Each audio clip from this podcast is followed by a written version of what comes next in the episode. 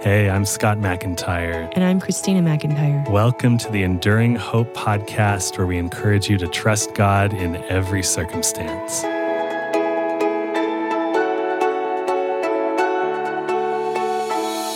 Have you ever noticed sometimes we use words interchangeably that don't actually mean the same thing? Like illusion and illusion. So, an allusion is a reference to something that's often literature. An illusion, on the other hand, is a mirage or some sort of deceptive appearance. Or how about famous and infamous? While famous means widely known with no positive or negative connotation, infamous means having a reputation of the worst kind. People who are infamous are usually famous, but not all famous people are infamous. Okay, now you're going really deep.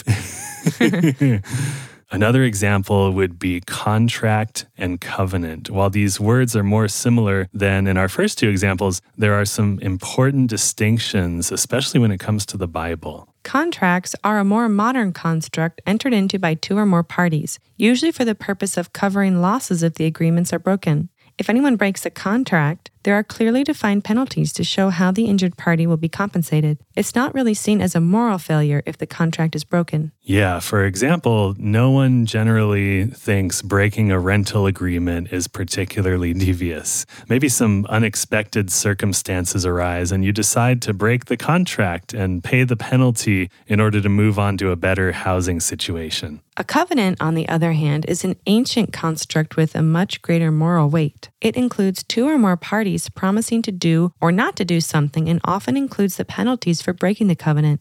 Breaking a covenant is always seen as morally wrong. It's no insignificant infraction, even when a penalty is paid. It's a serious betrayal of trust, a devastating breach of a relationship. The Bible includes many covenants. In fact, the word testament is really another word for covenant. So instead of saying Old and New Testaments, we could say Old and New Covenants. Yes, not only that, but the Bible speaks of seven different covenants God initiated with people. Four of these God made with the nation of Israel, and three he made with humanity in general. Some of God's covenants were unconditional, meaning God would fulfill his part of the covenant no matter what the other parties did. But some, some as the Mosaic covenant, which included the Ten Commandments and other laws, were conditional this means the covenant would bring either blessing or cursing depending on Israel's obedience or disobedience. We see in Scripture that Israel was by and large a disobedient people. We see again and again how they chose their own ways above God's ways. And this is the problem we all have. But the prophet Jeremiah predicted the new covenant God would make. Listen to this incredible hope recorded in Jeremiah chapter 31, verses 31 to 34.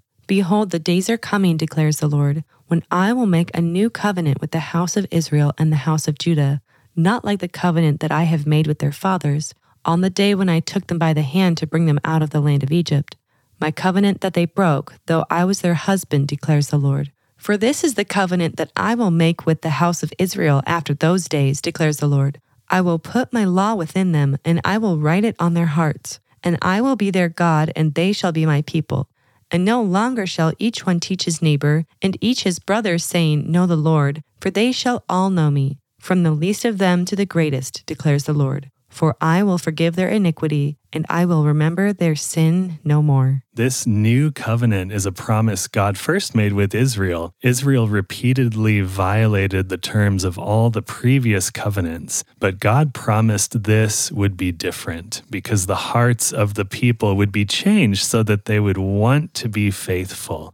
After the resurrection of Jesus, non Jewish people were brought into the blessing too. The New Testament is God's covenant with all humanity, including you and me, and it's a covenant full of grace. In it, He promises that He'll forgive sin and restore relationship with anyone who turns toward Him. Ephesians 2, verses 8 and 9 says, For by grace you have been saved through faith, and this is not your own doing, it is the gift of God, not a result of works, so that no one may boast. For years, theologians have argued the finer points of the Bible's covenants, but all agree God is a covenant keeping God. He keeps his promises. Knowing the Maker of heaven and earth has initiated a covenant with us, fueled by his love and guaranteed by his unchanging and matchless character, should motivate us to be covenant keeping people With Jesus as our mediator and the power of the Holy Spirit at work in our lives, we can live as God's covenant people, shining His light on a hurting world that desperately needs the hope of His wonderful promises. If you have a question, you need prayer, or you need help taking the next step in your spiritual journey, please reach out to us on scottmcintyre.com. We would love to hear from you.